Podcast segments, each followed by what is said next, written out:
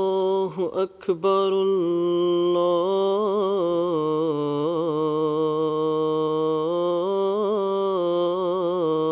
الله أكبر الله أكبر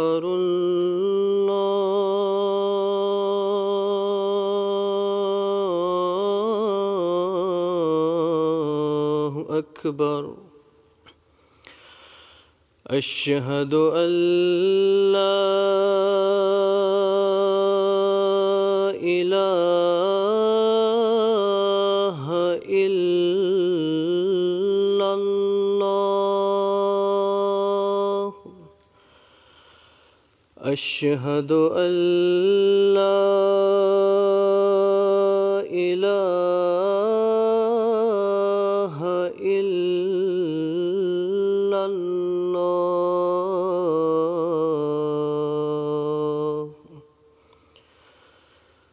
أشهد أن محمد رسول الله.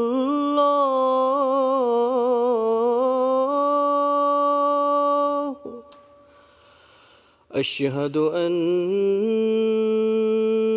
محمد رسول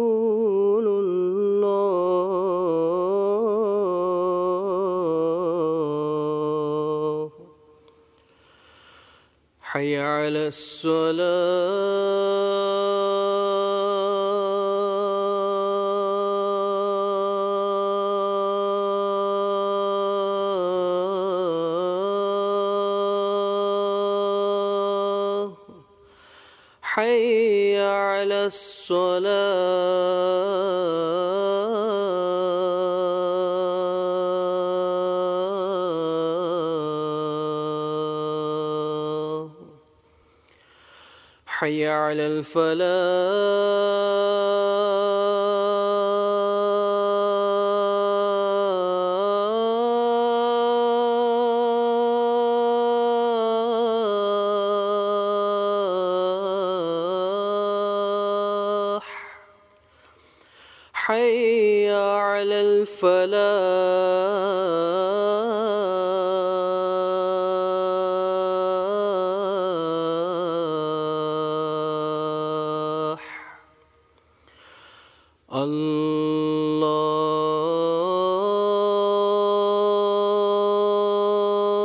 أكبر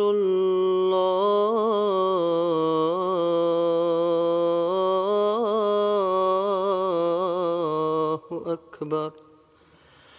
لا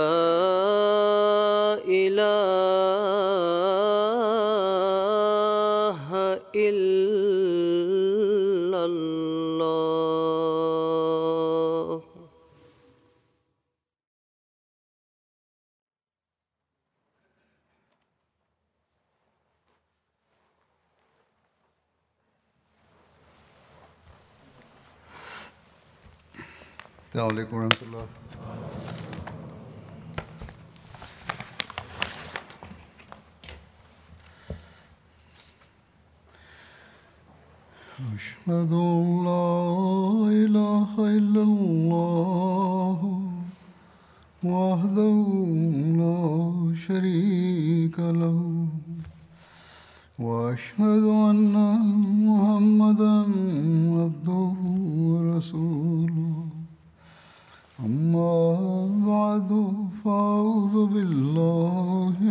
الشيطان الرجيم.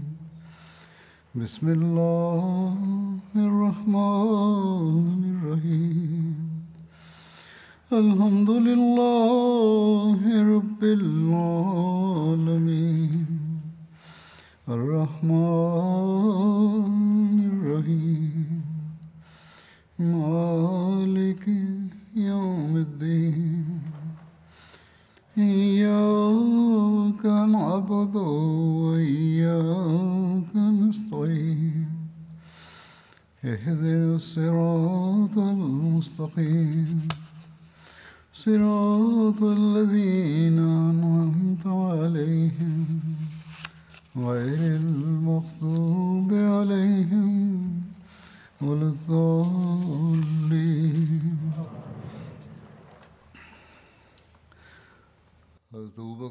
হজরত আবু বকর রাদিয়াল্লাহ তালা আনহর যুগের বিদ্রোহীদের বিরুদ্ধে পরিচালিত অভিযান নিয়ে আলোচনা অব্যাহত আছে।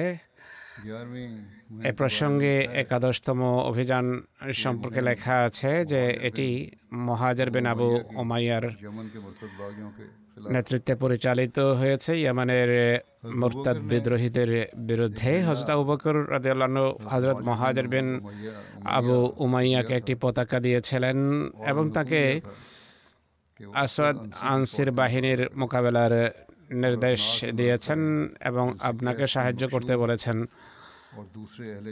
যার সাথে ক্যাসবেন মাকসু এবং অন্যান্য ইয়ামানবাসীরা যুদ্ধরত ছিল। ইয়ামানে তখন দুটো গুরুত্বপূর্ণ জাতিগোষ্ঠীর বসতি ছিল। একটি হলো আদিবাসী সমন্বয় যাদের সম্পর্ক সভা এবং হিমিয়ারের বংশের সাথে ছিল। আর দ্বিতীয়টি ছিল ফার্সি যাদেরকে বলা হতো আবনা। আবনা জাতিগোষ্ঠী ইয়ামানের সবচেয়ে ক্ষমতাশীল সংখ্যালঘিষ্ঠ শ্রেণি ছিল। দীর্ঘকাল থেকে তারা ইয়ামানের শাসক কেসরা? বা ইরান সম্রাটের বা ইরানি সাম্রাজ্যের অধীনে ছিল সরকার সরকারের অধিকাংশ উচ্চ পদে অধিষ্ঠিত ছিল আপনারা লেখা আছে তাকে বলেন যে কাজ শেষ করে কিন্দার মোকাবেলার জন্য হাজার মৌ চলে যেও। হজরত মুহাজারকে নির্দেশ দিয়েছিলেন। হাজার মত ইয়ামান থেকে পূর্ব দিকে একটা বিস্তীর্ণ অঞ্চল যাতে বহু জনপদ রয়েছে। হাজার মত এবং সানার মধ্যবর্তী দূরত্ব হলো দুশত ষোলো মাইল। কিন্দা ইয়ামানের একটি গোত্রের নাম। হজরত মহাজের পরিচিতি যা লেখা আছে তা হলো নাম ছিল মহাজের বিন আবু ওমাইয়া বিন মুগিরা বিন আবদুল্লাহ। হজরত মহাজের বিন আবু উমাইয়া অম্মল মোমেনেন হজরত উম্মে সালামার ভাই ছিলেন। বদরের যুদ্ধে মোশরেকদের পক্ষ থেকে তিনি অংশ নেন। সেদিন তার দুই ভাই হিসাম এবং মাসুদ নিহত হন।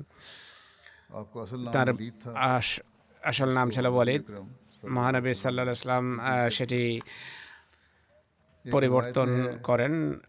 ক্রয়াতে রয়েছে মহাজের তবুকের যুদ্ধে অংশগ্রহণ করতে পারেননি। হুজুর সাহা ইসলাম যুদ্ধ থেকে ফিরে আসার পর তিনি তার প্রতি অসন্তুষ্ট ছিলেন। একদিন হজরত উম্মে সালামা মহানবী সাল্লাহ সাল্লামের মাথা ধৌত করছিলেন পবিত্র মাথা ধৌত করছিলেন।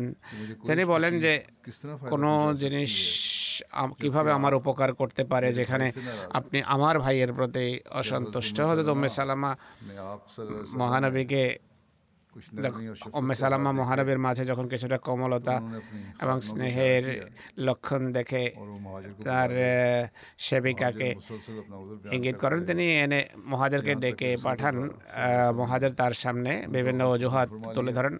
এক পর্যায়ে মহানবী তার অজুহাত গ্রহণ করেন এবং তার প্রতি হ্যাঁ, সন্তুষ্ট হন আর তাকে কেন্দার কর্মকর্তা নিযুক্ত করেন। কিন্তু তিনি অসুস্থতার কারণে সেখানে যেতে পারেননি। কিন্তু জিয়াদকে লিখে পাঠান যে তিনি যেন তার জায়গায় তার কাজ পরিচালনা করেন। পরবর্তীতে আরোগ্য লাভ হলে হজরত আবু বকর আমির হিসাবে যে নিযুক্তি হয়েছে সেই দায়িত্ব পালন করেন। নাজরান থেকে ইয়ামানের শেষ সীমা পর্যন্ত অঞ্চলের শাসক তাকে নিযুক্ত করা হয়েছিল। এবং তাকে জেহাদের নির্দেশ দিয়েছেন মহানবী জেহাদ বিন ফেরুজ বলেন যে সর্বপ্রথম ইয়ামানে মহানবী সাল্লাহ ইসলামের যুগে ইরতেদাদ বা মোরতাদ হওয়ার অপকর্ম শুরু হয়, যার প্রতিষ্ঠাতা ছিল জুলখেমার আবহালা বেন কাব, যে আসওয়াদ আনসি নামে পরবর্তীতে প্রসিদ্ধি লাভ করে। আসওয়াদ আনসি ইয়ামানের বনু আনস গোত্রের নেতা ছিল। কৃষ্ণাঙ্গ হওয়ার কারণে তাকে আসওয়াদ বলা হতো। এক রয়েতে তার নাম আবহালা বেন কাবের পরিবর্তে হালা বিন কাব বিন আনসি বর্ণিত হয়েছে। আসাদ আনসির উপাধি ছিল জুল খেমার কেননা সবসময় সে চাদর পরিহিত অবস্থায় থাকতো। কারও কারও মতে তার উপাধি ছিল জুল খুমার। অর্থাৎ নেশায় বিভোর ব্যক্তি। এই এই উপাধিও তার দেখা যায়। কোনো কোনো রয়েতে তার উপাধি ছিল জুল হেমার এর একটি কারণ যা উল্লেখ করা হয়েছে তা হলো আসওয়াদের কাছে এক পোষ মারা গাধা ছিল, যখন সে তাকে বলতো যে তোমার প্রভুকে সেজদা করো, সেজদা করতো বসতে বললে, বসতো দাঁড়াতে বললে দাঁড়িয়ে যেত। কারও কারও মতে জুলহেমার তাকে যে উপাধি দেওয়া হয়েছে, এর না কারণ হলো সে বলতো, আমার সামনে যে আত্মা প্রকাশ করে, সে গাধায় বসে আসে।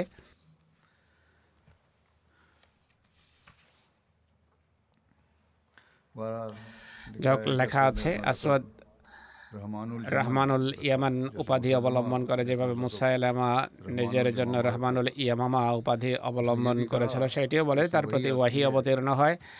আর শত্রুর সকল ষড়যন্ত্র সম্পর্কে পূর্বেই তাকে অবহিত করা হয়।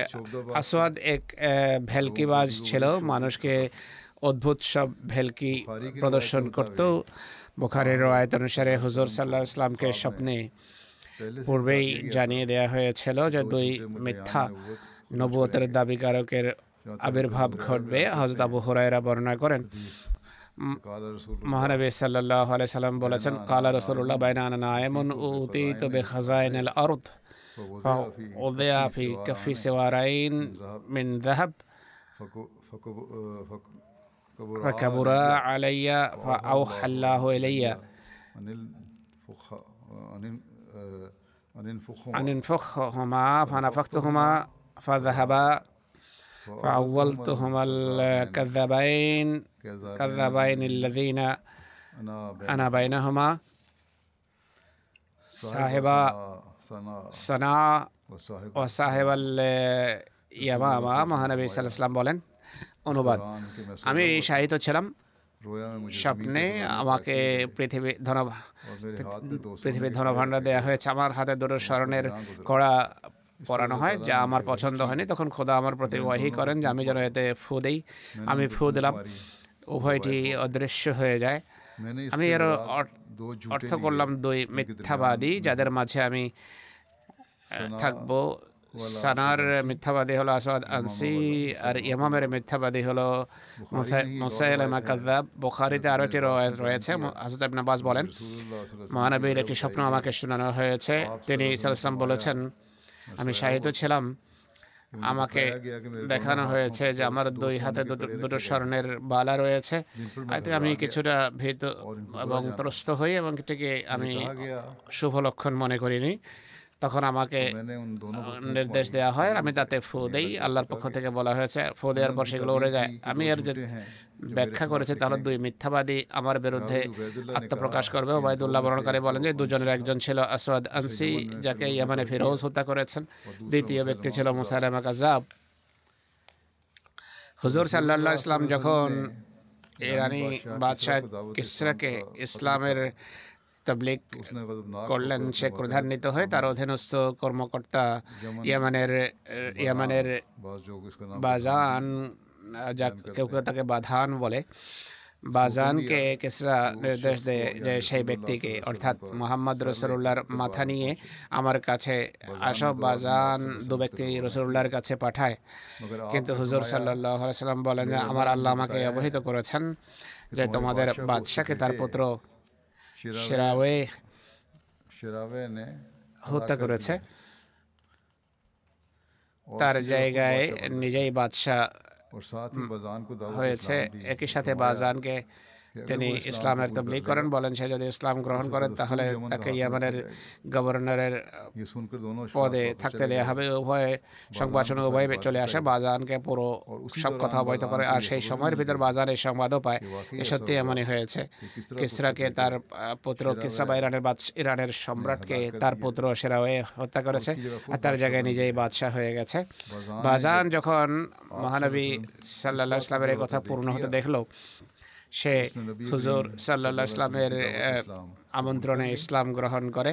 আর হুজুর সাল্লাহ ইসলাম তাকে ইয়ামানের গভর্নরের পদে সমাসীন থাকতে দেন। এই পত্র সম্পর্কে এবং ইসলামের তবলিগ করার সম্পর্কে আর কিসরা যা বলেছিল বলেছিল সে সম্পর্কে মুসলেহ মাওয়াদ লিখেছেন যে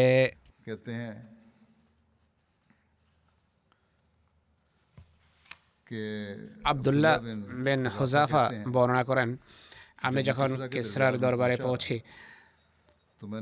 তখন ভেতরে যাওয়ার অনুমতি চাইলে আমাকে অনুমতি প্রদান করা হয় আমি এগিয়ে গিয়ে মহানবীর পত্র যখন কিসরার হাতে তুলে দেই সে অনুবাদককে পড়ে শোনানোর নির্দেশ দেয় অনুবাদক পত্রের অনুবাদ যখন শোনায় কেসরা ক্রোধের ঘরে পত্র ছেড়ে ফেলে। আবদুল্লাহ বিন হুজাফা যখন এই সংবাদ মহান এসে মহানবীকে শোনালেন। হুজুর সাল ইসলাম বলেন কিসরা আমাদের পত্রের সাথে যে ব্যবহার করেছে খোদাতালা তার রাজত্বের সাথে এমনই ব্যবহার করবেন। কিসরার এই অপকীর্তির কারণ ছিল আরবের ইহুদিরা। সেসব ইহুদিদের মাধ্যমে যারা রোমান সাম্রাজ্য থেকে পালিয়ে ইরান গিয়ে আশ্রয় নিয়েছিল আর রোমান সাম্রাজ্যের বিরুদ্ধে ষড়যন্ত্রের ক্ষেত্রে কেসরার সঙ্গ দেওয়ার কারণে কেসরার কাছে খুবই প্রিয় ছিল। তারা কেসরাকে ইরানের সম্রাটকে মহানবের বিরুদ্ধে খেপিয়ে রেখেছিল। তারা যে অভিযোগ করছিল সেই পত্র কেসরার দৃষ্টিতে তাদের কথার সত্যায়ন করেছে। আর কেসরা ধরে নিয়েছে যে এই ব্যক্তির আমার ক্ষমতার উপর আমার সাম্রাজ্যের উপর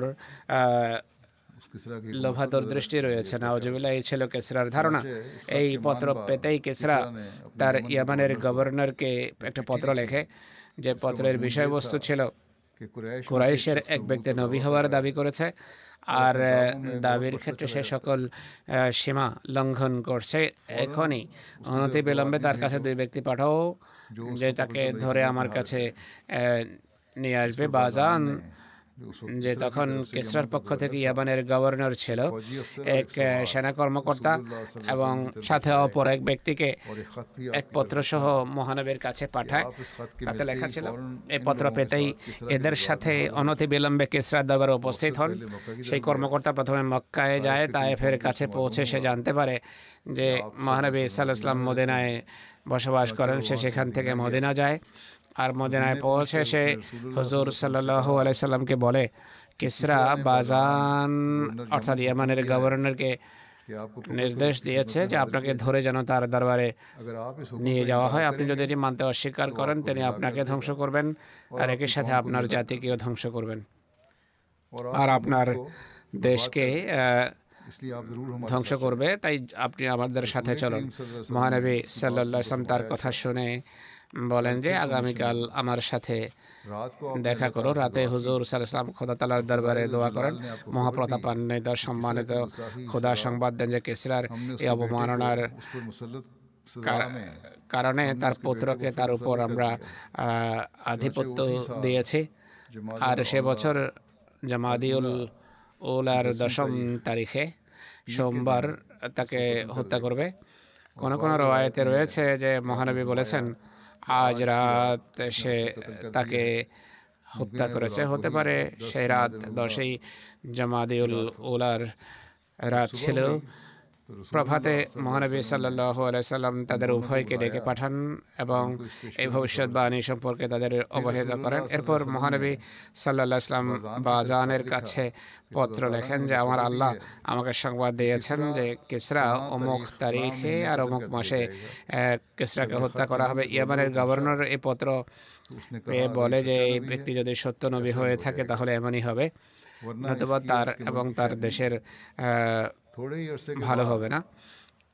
স্বল্পকাল পর ইরানের এক জাহাজ ইয়েমানের বন্দরে নোঙ্গর করে গভর্নরের গভর্নরকে ইরানের বাদশার পত্র দেয়। সেই পত্রের মোহর দেখেই ইয়েমানের গভর্নর বলেন যে মদিনার নবী সত্য বলেছিলেন। ইরানের ক্ষমতার হাত বদল হয়েছে এই পত্রে অন্য বাচ্চার মোহর দেখা যাচ্ছে। পত্র খুলতেই তাতে লেখা দেখেছে সে তাতে লেখা আছে বাজান। ইয়েমানের গভর্নরের প্রতি ইয়েমানের গভর্নর বাজানের প্রতি ইরানের সেরা এর পক্ষ থেকে পত্র লেখা হচ্ছে। আমি আমার পিতা সাবেক ইরানের বাদশাহকে কিসরাকে হত্যা করেছি কেননা সে দেশে রক্তপাতের সূচনা করে রেখেছে দেশের ভদ্র শ্রেণীকে হত্যা করত প্রজাদের উপর অত্যাচার অনাচার করত। আমার পত্র পেতেই তাৎক্ষণিকভাবে সব কর্মকর্তার কাছ থেকে আমার আনুগত্য আদায় করো। আর এর পূর্বে আমার পিতা আরবের এক নবীকে হত্যা করার যে নির্দেশ দিয়েছিল সেটিকে রোহিত জ্ঞান করবে। এই পত্র পড়ে বাজান এতটা প্রভাবিত হয় যে তাৎক্ষণিকভাবে সে এবং তার সাথীরা ইসলাম গ্রহণ করে আর সে মহানবী সাল্লা ইসলামকে তার ইসলাম গ্রহণ সম্পর্কে অবহিত করে। দেবাচাদ কোরআন এটি মুসলামর লিখেছেন। Introduction to the holy Quran এটা লিখেছেন মুসলমান বাজানের যখন ইন্তেকাল হয় মহানবী এরপর তার কর্মকর্তাদের ইয়ামানের বিভিন্ন অঞ্চলে কর্মকর্তা নিযুক্ত করেন। মোয়াজ বিন জাবাল ইয়ামান এবং হাজার মতের সেই পুরো এলাকার মোয়াল্লেম ছিলেন।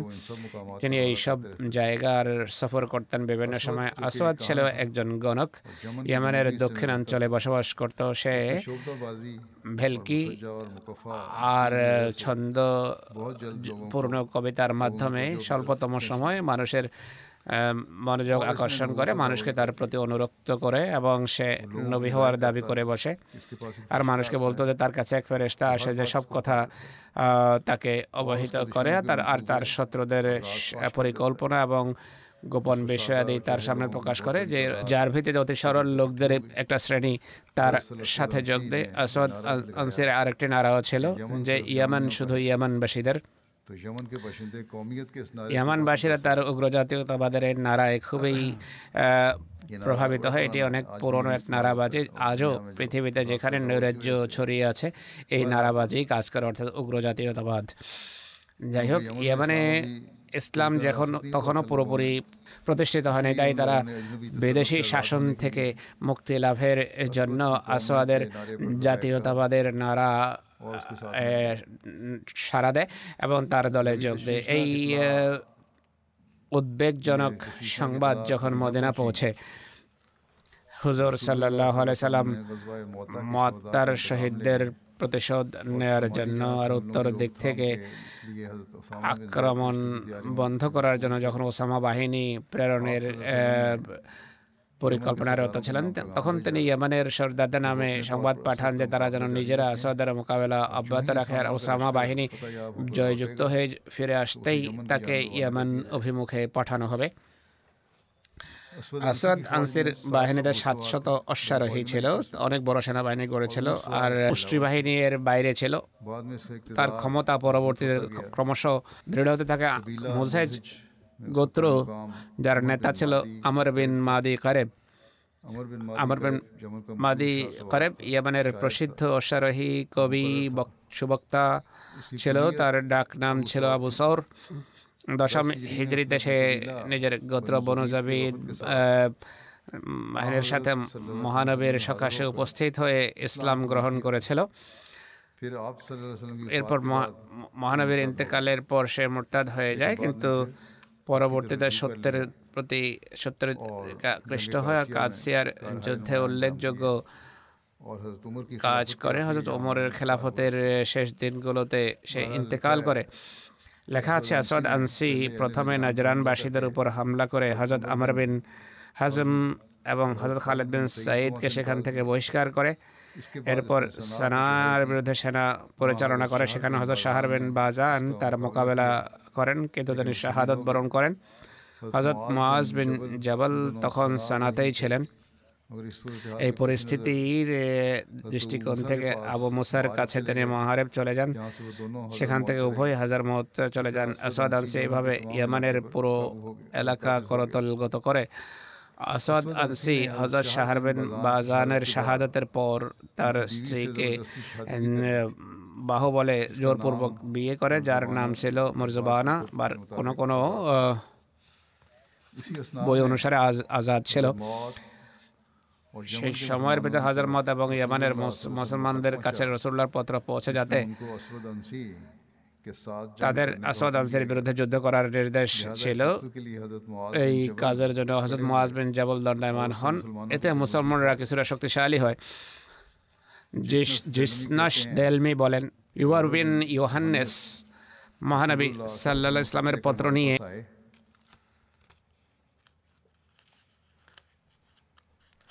আমাদের কাছে আসেন জিসুস দেলমির নাম কোন কোন জায়গায় জিসুস দেলমিও বর্ণিত হয়েছে।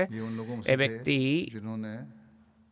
তাদের একজন ছিল যাদেরকে মহানবী আসাদ আনসিকে হত্যা করার জন্য ইয়ামানে পত্র লিখেছেন।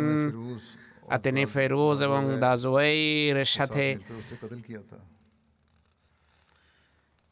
মিলিত হয়ে তাকে হত্যা করেছিলেন। ওভারবেন ইউহান্নেসের নাম ওবরা বেন ইউহান্নেসও বর্ণিত হয়েছে।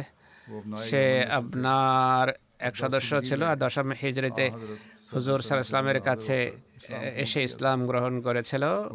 তিনি বর্ণনা করেন যে পত্রে তিনি সাল্লাহ ইসলাম আমাদেরকে নিজেদের ধর্মের উপর প্রতিষ্ঠিত থাকার নির্দেশ দিয়েছেন যুদ্ধ বা অন্য কোনো পরিকল্পনার মাধ্যমে যেন আমরা কোনো তার বিরুদ্ধে ব্যবস্থা নেই একই সাথে মহানবীর বাণী আমরা তাদেরকেও যেন পৌঁছাই যারা তখন ইসলামের উপর প্রতিষ্ঠিত এবং ধর্মের সমর্থনের জন্য প্রস্তুত আমরা এভাবে কাজ করেছি আমরা দেখলাম যে আসাদের বিরুদ্ধে সাফল্য লাভ করা কঠিন কাজ বিষ্ণু দেলমি বর্ণনা করেন একটি কথা আমরা জানতে পেরেছি যে আসাদ এবং কায়াস বিন আবদিয়াগুসের মাঝে কিছুটা দূরত্ব সৃষ্টি হয়েছে। তাদের মাঝে বিভেদ এবং মনোমালিন্য দেখা দিয়েছে তাই আমরা ভাবলাম কায়েস নিজ প্রাণের বিষয় শঙ্কিত। কায়েস বিন আবদিয়াগুস এর নাম এবং তার বংশ সম্পর্কে কিছুটা দ্বিমত হয়েছে। একটি অনুসারে তার নাম ছিল হোবায়রা বিন আবদিয়াগুস আর বলা হয় আবদে ইয়াগুস বিন হুয়াইরা ছিল এটি আরেকটি অভিমত। আবু মুসা বলেন কায়েস বিন আবদি ইয়াগুস কিছুটা সংকেত ছিলেন। এক উক্তি অনুসারে তিনি সাহাবি ছিলেন না অন্য উক্তি অনুসারে মহানবীর সাথে তার সাক্ষাৎ হয়েছে। আর মহানবীর পক্ষ থেকে তিনি হাদিসের বর্ণনা করেছেন। ইনি আসওয়াদ আনসিকে হত্যাকারীদের অন্তর্ভুক্ত ছিলেন। আমর বিন মাদে কারিবের কারেবের তিনি ভাগ্নে ছিলেন। ইয়ামানে মোরতাদ হয়ে গিয়েছিলেন, কিন্তু পরবর্তী ইসলাম গ্রহণ করেন ইরাক এবং ইরাকের বিজয় এবং কাসিয়ার যুদ্ধে তিনি উল্লেখযোগ্য অবদান রেখেছেন। নেহাওয়ানদের যুদ্ধে তিনি যোগদান করেছেন, আর সিফিনের যুদ্ধে হজরত আলীর পক্ষে যারা ছিল, তারা তাদের মাঝে তিনি শাহাদত বরণ করেন। জেসনাস দালমি বলেন কায়েসকে আমরা ইসলামে তবলিক করি, আর মহানবীর বার্তা তাকে পৌঁছাই। তার কাছে এমন মনে হয় যেন আমরা আকাশ থেকে এসেছি তার সাহায্যের জন্য। সে তাৎক্ষণিকভাবে আমাদের কথা হৃদয়ে স্থান দেয় মেনে নেয়। আর একইভাবে অন্যদের সাথে আমরা পত্র বিনিময় করেছি। বিভিন্ন গোত্রীয় নেতা আসাদের মোকাবেলার জন্য প্রস্তুত হয়ে যায়। তারা পত্রের মাধ্যমে আমাদেরকে সাহায্য করার প্রতিশ্রুতি আমরা প্রত্যুত্তরে বলি যে যতক্ষণ আমরা চূড়ান্ত সিদ্ধান্ত না নেব যাদেরকে উত্তর না দেবো তারা যেন নিজ জায়গা থেকে বের না হয়। মহানবী সাল্লাহ ইসলামের বার্তা পাওয়ার কারণে মেসেজ পাওয়ার কারণে আসাদের বিরুদ্ধে ব্যবস্থা নেওয়া আবশ্যক হয়ে যায়। অনুরূপভাবে হুজুর সাল্লাহ ইসলাম নাজরানের সব মানুষকে আসওয়াদ সম্পর্কে লিখেছিলেন এবং তারাও তার কথা মেনে নেয়। এই সংবাদ যখন আসওয়াদের কাছে পৌঁছে সে নিজের সামনে নিজের ধ্বংস দেখতে পাচ্ছিল।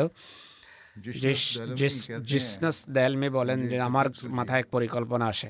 আমি আসওয়াদের স্ত্রী আজাদের কাছে যাই যে শাহর বাজানের বেধবা স্ত্রী ছিল তাকে আসওয়াদ শাহর বিন বাজানকে হত্যা করার পর জোরপূর্বক বিয়ে করে।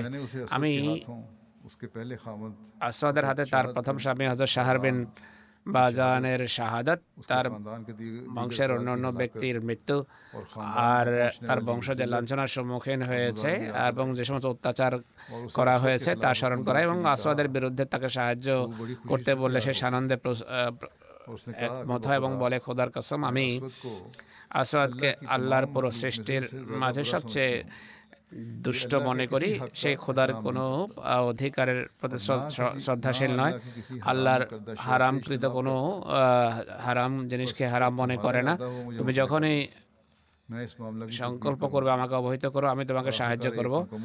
অবশেষে পুরো পরিকল্পনার অধীনে আসওয়াদের এই স্ত্রীর সাহায্য নিয়ে আসওয়াদ আনসিকে এক রাতে তার প্রসাদে ঢুকে হত্যা করা হয়। প্রভাতে দুর্গের দেয়ালে দাঁড়িয়ে স্বতন্ত্র স্বতন্ত্র মহিমার সাথে আওয়াজ উত্তোলন করা হয় যে বিদ্রোহী মুরতাদ আসাদ তার অশুভ পরিণামে পৌঁছে গেছে। তখন মুসলমান মুজাহিদরা দুর্গের চতুর্পাশে সমবেত হয় সকালে আজানের ধ্বনি তারা উচ্চকিত করে এবং বলে আসাদু আল্লাহ ইল্লাল্লাহ আন্না মোহাম্মদ আর রাসূলুল্লাহ। আমি সাক্ষ্য দিচ্ছি, আল্লাহ এক অদ্বিতীয় মোহাম্মদ রসুল্লাহ তার মোহাম্মদ তার রসুল আসাদ আনসি মিথ্যাবাদী। ভাবে বেদরহিত শ্রেষ্ঠ অগ্নি চার মাস পর নিয়ে যায় আর সমস্ত আমির এবং কর্মকর্তারা নিজ এলাকায় দায়িত্ব পালন আরম্ভ করে। আর হজরত মাহাজ বিন সবার ইমাম ইমামের দায়িত্ব পালন করতেন। আসাদ আনসির নিহত হওয়া, তার বাহিনীর পরাজিত হওয়া এবং তার সমাপ্তের সংবাদ যখন মহানবীকে প্রেরণ করা হয়, সে সংবাদ পাওয়ার পূর্বেই তিনি ইহধাম ত্যাগ করেন। আরেকটি রয়েত রয়েছে যে আল্লাহ তালা তাকে ইন্তেকালের পূর্বেই আসাদ আনসের মৃত্যুর সংবাদ সেই রাতেই ওয়াহির মাধ্যমে অবহিত করেন যে রাতে সে নিহত হয়েছিল। তিনি পরবর্তী প্রভাতে সাহাবিদেরকে সেই সংবাদ জানিয়ে দেন এবং এটিও বলেন যে তাকে ফিরোজ হত্যা করেছে। হজরত আবু বকর খেলাফতের আসনে আসীন হওয়ার পর সর্বপ্রথম শুভ সংবাদ যা পেয়েছিলেন তা আসওয়াদ আনসির নিহত হওয়া সংক্রান্ত। যে রাতে মহানবী আসওয়াদ আনসির নিহত হওয়ার সংবাদ পান সে প্রভাতে তাঁর ইন্তেকাল হয়। এক রায়ত অনুসারে আসওয়াদের নিহত হওয়ার বার্তাবাহক যখন মদিনায় পৌঁছে তখন মহানবীকে কবরস্থ করা হচ্ছিল। আরেকটি রায়ত হলো আসাদের নিহত হওয়ার সংবাদ মহানবীর মৃত্যুর দশ বারো দিন পর মদিনা পৌঁছে যখন হজরত আবু বকর খলিফা নির্বাচিত হয়েছিলেন এ সম্পর্কে বিভিন্ন ধরনের রায়ত রয়েছে। যাই হোক এটি সেই দিনগুলোর কথা কথা দশ দিন পূর্বের হক বা পরের। আসাদের নিহত হওয়ার পর সানাতে পুনরায় পূর্বের মতো মুসলমানদের রাজত্ব প্রতিষ্ঠিত হয়। কিন্তু ইয়েমেনে আবার আরেকবার বিদ্রোহ মাথা চারা দেয়। মহানবীর মৃত্যুর কথা যখন ইয়েমেনে পৌঁছে তখন সুশৃঙ্খল অবস্থা আবার বিগড়ে যায়। ক্যাসম্যান আব্দি ইয়াগুস যে ফিরোজ এবং ওয়াজওয়াই সহ আসাদের প্রতি বিদ্রোহ প্রদর্শন করেছিল, যে আসাদকে হত্যা করেছিল, এখন পুনরায় ইসলাম ছেড়ে দিয়েছে। ইসলামের প্রতি বিশ্বস্ততা পরিহার করছে সে যোগ্য মানুষ ছিল জাতিগত আত্মাভিমান ছিল। ইয়ামানে ফার্সিদের ক্ষমতা তার কাছে সবসময় কাঠা হিসাবে বৃত্ত। এর সমাপ্তির পর সে আপনাদের সচ্ছলতা ও সমৃদ্ধি আর অর্থনৈতিক শ্রেষ্ঠত্বকে সে ধুলেসাত করতে চাইতো। সে একজন সফল সামরিক কর্মকর্তা ছিল। আসাদের সামরিক নেতৃবৃন্দের সাথে সে যোগ সাজসে আপনাকে দেশ থেকে বের করার ষড়যন্ত্র করে। ফিরোজ ও দাজ দাজওয়াই উভয়ের সাথে তার সম্পর্ক নষ্ট হয়ে যায়। দাজওয়াইকে প্রতারণামূলকভাবে সে হত্যা করে আর ফিরোজ নিহত হতে হতে রক্ষা পায়। ফিরোজ হজরত আবু বকরকে তার নিজের এবং আপনাদের বিশ্বস্ততা সম্পর্ক অবহিত করে সাহায্যের অনুরোধ করে এবং বলেন যে আমরা ইসলামের জন্য সকল ত্যাগ শিকারে প্রস্তুত রয়েছে। লিখেছেন যে মহানবীর যখন তিরোধান হয়, ইন্তেকাল হয় হাজর মত এলাকায় মহানবী ইসলামের কর্মকর্তা জিয়াদ বিন লবিদ ছিলেন হজরত জিয়াদ বিন লবিদ। মহানবী সাল্লা ইসলামের সাহাবি ছিলেন হজরত জিয়াদের এক পুত্র ছিলেন আবদুল্লাহ। আকাবার দ্বিতীয় বয়াতে সত্তর জন সাহাবির সাথে মহানবীর কাছে এসে তিনি ইসলাম গ্রহণ করেছেন। ইসলাম গ্রহণের পর যখন মদিনা ফিরে আসেন, সেই সগোত্র মনি আজার প্রতিমাগুলো ভেঙে ফেলেন, যেই জাতি, যে গোত্র প্রতিমা পূজা করতে পর মক্কা চলে যান তিনি, সেখানে অবস্থান করেন মহানবীর কাছে।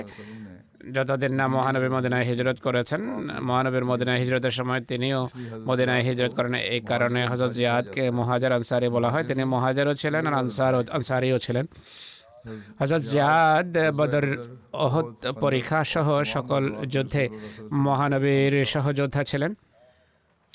মহানবী সাল্লাম হিজরত করে যখন মদিনায় পৌঁছেন, আর বনু বেয়াজার পাড়া অতিক্রম করেন। হজরত জিয়াদ মহানবীকে স্বাগত জানান এবং তার অবস্থানের জন্য নিজের ঘর দিতে চান। মহানবী সাল্লাম বলেন যে আমার উটকে স্বাধীন ছেড়ে দাও এটি নিজেই জায়গা সন্ধান করে নেবেন। এবং হিজরির মহরমে মহানবী সাল্লাম সদকা এবং জাকাত সংগ্রহের জন্য পৃথক পৃথক সংগ্র- সংগ্রহকারী নিযুক্ত করলে জিয়াদকে হাজর মহদ অঞ্চলের জাকাত সংগ্রহকারী নিযুক্ত করেন। হয়তো উমরের প্রধান পর্যন্ত এই পদে অধিষ্ঠিত ছিলেন। এই পদ ছাড়ার পর তিনি কুফায় বসতি স্থাপন করেন, সেখানে একচল্লিশ হিজড়িতে তিনি ইহধাম ত্যাগ করেন।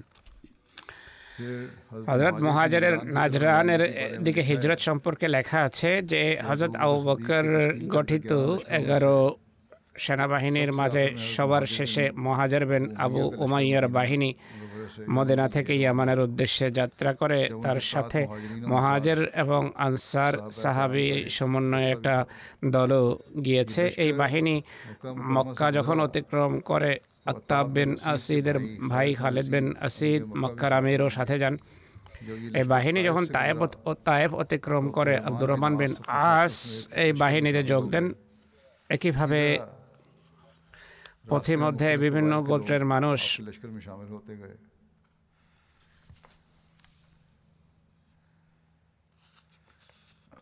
তার বাহিনীতে যোগ দিয়ে অনেক বড় এক বাহিনী এগিয়ে যেতে থাকে। আমর বিন মাদি কারেব এবং কায়েস বিন মকসু এর গ্রেফতারি বা গ্রেফতার হওয়া সম্পর্কে লেখা আছে, যেভাবে উল্লেখ করা হয়েছে যে আমর বিন মাদি কারেব তার বীরত্ব এবং শক্তির অহমিকায় ইসলামী সরকারের বিরুদ্ধে বিদ্রোহ করে বসে। কায়েস বিন আব্দে ইয়াগুসকেও সাথে যুক্ত করে উভয় সব গোত্রে যেত এবং তাদেরকে মুসলমানদের বিরুদ্ধে খেপিয়ে বিদ্রোহে প্ররোচিত করত। এর ফলাফল যা দাঁড়ায় তা হলো, নাজরানের খ্রিস্টানরা ছাড়া যারা মহানবী সাল্লাহ ইসলামের প্রতি ভালোবাসার অঙ্গীকার করেছিল আর বকরের যুগেও নিজেদের অঙ্গীকারের উপর প্রতিষ্ঠিত ছিল। তারা ছাড়া বাকি সব গোত্র আমর বিন মাদি কারেবের সঙ্গদে এবং মুসলমানদের বিরুদ্ধে দণ্ডায়মান হয়। আল্লাহ তালার পবিত্র মহিমা, দেখুন ইয়ামান বাসীরা হজরত মহাজেরের এক বাহিনী সহ ইয়ামানের দিকে আগমনের সংবাদ পেতেই ইয়ামানবাসী দ্বিধাদ্বন্দ্বে লিপ্ত হয়। অর্থাৎ তাদের ভয় হয় যে তারা হজরত মহাজেরের বাহিনীর মোকাবেলা করতে পারবে না। তারা এই অবস্থায় দোদুল্যমান ছিল তখন তাদের নেতা কায়েস এবং আবার বিন মাদি কারেবের মাঝে বিভেদ দেখা দেয়। যদিও মহাজারের মোকাবেলার অঙ্গীকার করেছিল তারা ঐক্যবদ্ধভাবে কিন্তু তারা একে অন্যকে ক্ষতি করার চেষ্টায় লিপ্ত হয়। অবশেষে আমার বিন মাদি কারেব মুসলমানদের দলে যোগ দেওয়ার সিদ্ধান্ত নেয়। আর এক রাতে সে তার সাথী সঙ্গী সহ কায়েসের আবাসস্থলে হামলা হামলা করে তাকে গ্রেফতার করে মহাজারের সামনে নিয়ে আসে কিন্তু মহাজার শুধু কায়েসকে গ্রেফতার করেননি এবং আমর বিন মাদি কারেবকেও গ্রেফতার করেন। তাদের উভয়ের খবরাখবর হজরত আবকরের বকরের কাছে লিখে পাঠান তাদের উভয়কে হজরত আবু বকরের কাছে পাঠিয়ে দেন। কায়েস এবং আমার মাদি কারেব কে হজরত আবু বকরের কাছে আনা হয়। হজরত আবু বকর কায়েসকে বলেন তুমি কি আল্লাহর বান্দাদের উপর জুলুম এবং নির্যাতন করে তাদেরকে হত্যা করেছ তুমি মোমেনদের ছেড়ে মোশেক এবং মোরতাদ বিদ্রোহীদের বন্ধু হিসাবে অবলম্বন করেছ তার কোনো স্পষ্ট অপরাধ যদি প্রমাণিত হতো তাহলে হালতা উপকর তাকে হত্যা করার সিদ্ধান্ত নিয়ে নিয়েছিলেন কায়েস রাজওয়ের হত্যার ষড়যন্ত্র করা থেকে করার কথা সম্পূর্ণ অস্বীকার করে এটি এমন বিষয় ছিল যা গোপনে করা হয় আর এই সম্পর্কে কায়েসের বিরুদ্ধে স্পষ্ট কোনো প্রমাণ পাওয়া যায়নি তাই হজরত আবু বকর যেহেতু কোনো প্রমাণ ছিল না তাই তাকে হত্যা করা থেকে বিরত থাকেন এবং তাকে ছেড়ে দেন। হজরত আবু বকর আমার বেন মাদি কারেবকে বলেন দ্বিতীয় জনের পালা যখন আসে তিনি বলেন যে তোমার কি লজ্জা হয় না যে প্রতিদিন পরাজিত হও? আর তোমাদের তোমার আংটা প্রতিদিন ছোট হতে যাচ্ছে। যদি এই ধর্মের সাহায্য করো আল্লাহ তালা তোমাকে অনেক বড় পদমর্যাদা দেবেন। এরপর তিনি সাল্লা ইসলাম তাকেও মুক্ত করে দেন। তাদের উভয়ই অর্থাৎ আমার এবং কায়েসকে তাদের গোত্রের হাতে তুলে দেন। আমার বলে নিশ্চয় এখন আমি আমিরুল মোমেনের নসিহতকে শিরোধার্য করব। আর এই ভুল আর করব না। উভয়কে যেহেতু কোনো স্পষ্ট প্রমাণ ছিল না, তাদের নেতৃত্বের গুণ এবং তাদের জ্ঞানের কারণে তিনি তাদের ক্ষমা করেন। তাদের ক্ষমার কথা উল্লেখ করতে গিয়ে হজরত আবু বকর সম্পর্কে আরেকজন জীবনীকার লিখেছেন, আবু বকর অনেক দূরদর্শী, গভীর অন্তর্দৃষ্টির অধিকারী আর পরিণতির উপর দৃষ্টি রাখতেন। যেখানে কঠোরতার প্রয়োজন হতো, কঠোর ব্যবহার করতেন। যেখানে ক্ষমা মার্জনার প্রয়োজন হতো, ক্ষমা মার্জনা করতেন। তিনি বিভিন্ন গোত্রের বিক্ষিপ্ত, বিচ্ছিন্ন লোকদের ইসলামের পতাকা পতাকা একত্রিত সমাবদ্ধ করার লোভ রাখতেন, বাসনা রাখতেন। তার প্রজ্ঞাপূর্ণ রাজনীতি যা ছিল তা হলো বিরোধী গোত্রের নেতৃস্থানীয় লোকদের সত্যের দিকে ফিরে আসার পর ক্ষমা করেছেন, ক্ষমা করতেন। তিনি যখন ইয়েমানের বিদ্রোহী গুরুত্বগুলোকে অধীনস্থ করেন ইসলামী রাজত্বের প্রভাব প্রতাপ এবং মুসলমানদের সম্মান এবং বিজয়ের শক্তি এবং প্রত্যয়ে প্রত্যক্ষ করিয়াছেন তখন গোত্রগুলো স্বীকার করেছে এবং ইসলামী শাসনের বর্ষতা স্বীকার করে এবং রসুলের খলিফার আনুগত্য অবলম্বন করে।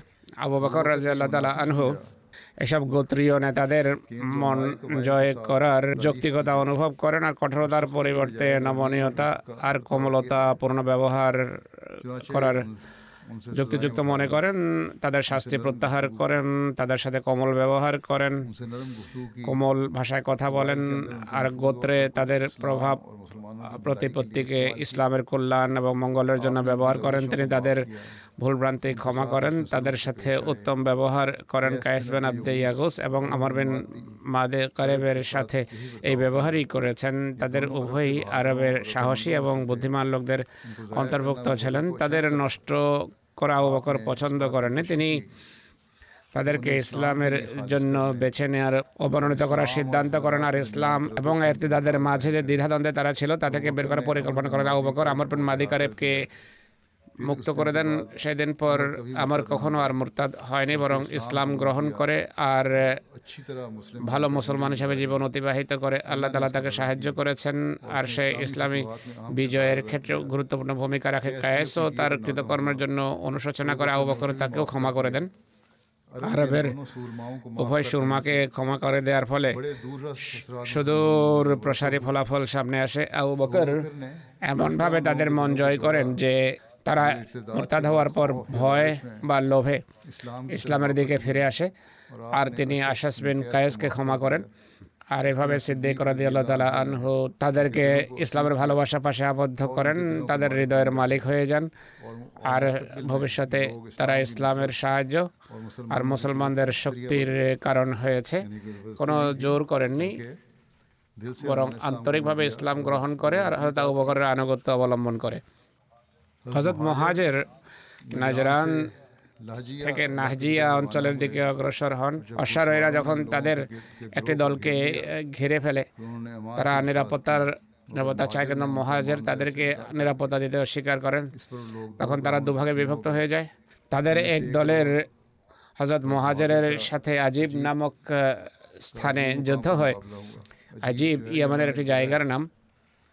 হজরত মহাজারের অন্যান্য অশ্বারোহীরা হজরত আবদুল্লাহর নেতৃত্বে আখাফেসের রাস্তায় তাদের সাথে যুদ্ধ করে এবং আর পলায়নরত শত্রুকে রাস্তায় হত্যা করা হয়। ইয়ামানের আলাবে বনু আক যখন বিদ্রোহ করে তাদের আহাবেস নাম দেয়া হয় যে রাস্তায় এসব নোংরা প্রকৃতির লোকদের সাথে যুদ্ধ হয়।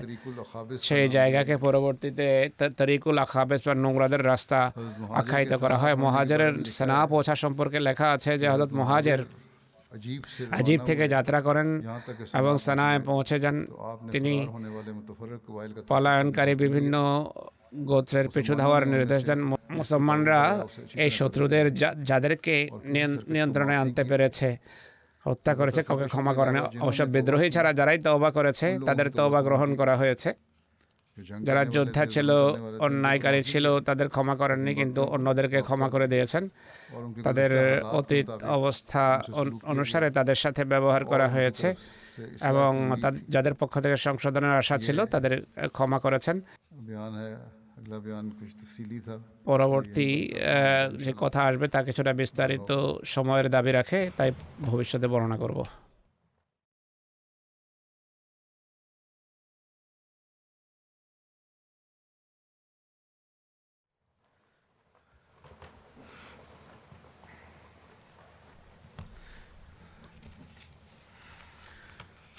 আলহামদুলিল্লাহ الحمد لله نحمده ونستعينه ونستغفره ونؤمن به ونتوكل عليه ونعوذ بالله من شرور أنفسنا ومن سيئات أعمالنا. من يهده الله فلا مضل له ومن يضلل فلا هادي له. ونشهد أن لا إله إلا الله. ونشهد أن محمدا عبده ورسوله. عباد الله رحمكم الله. إن الله يأمر بالعدل واللسان وإيتاء ذي القربى وينهى عن الفحشاء والمنكر والبغي يعظكم لعلكم تذكرون. اذكروا الله يذكركم وادعوه يستجب لكم ولذكر الله أكبر.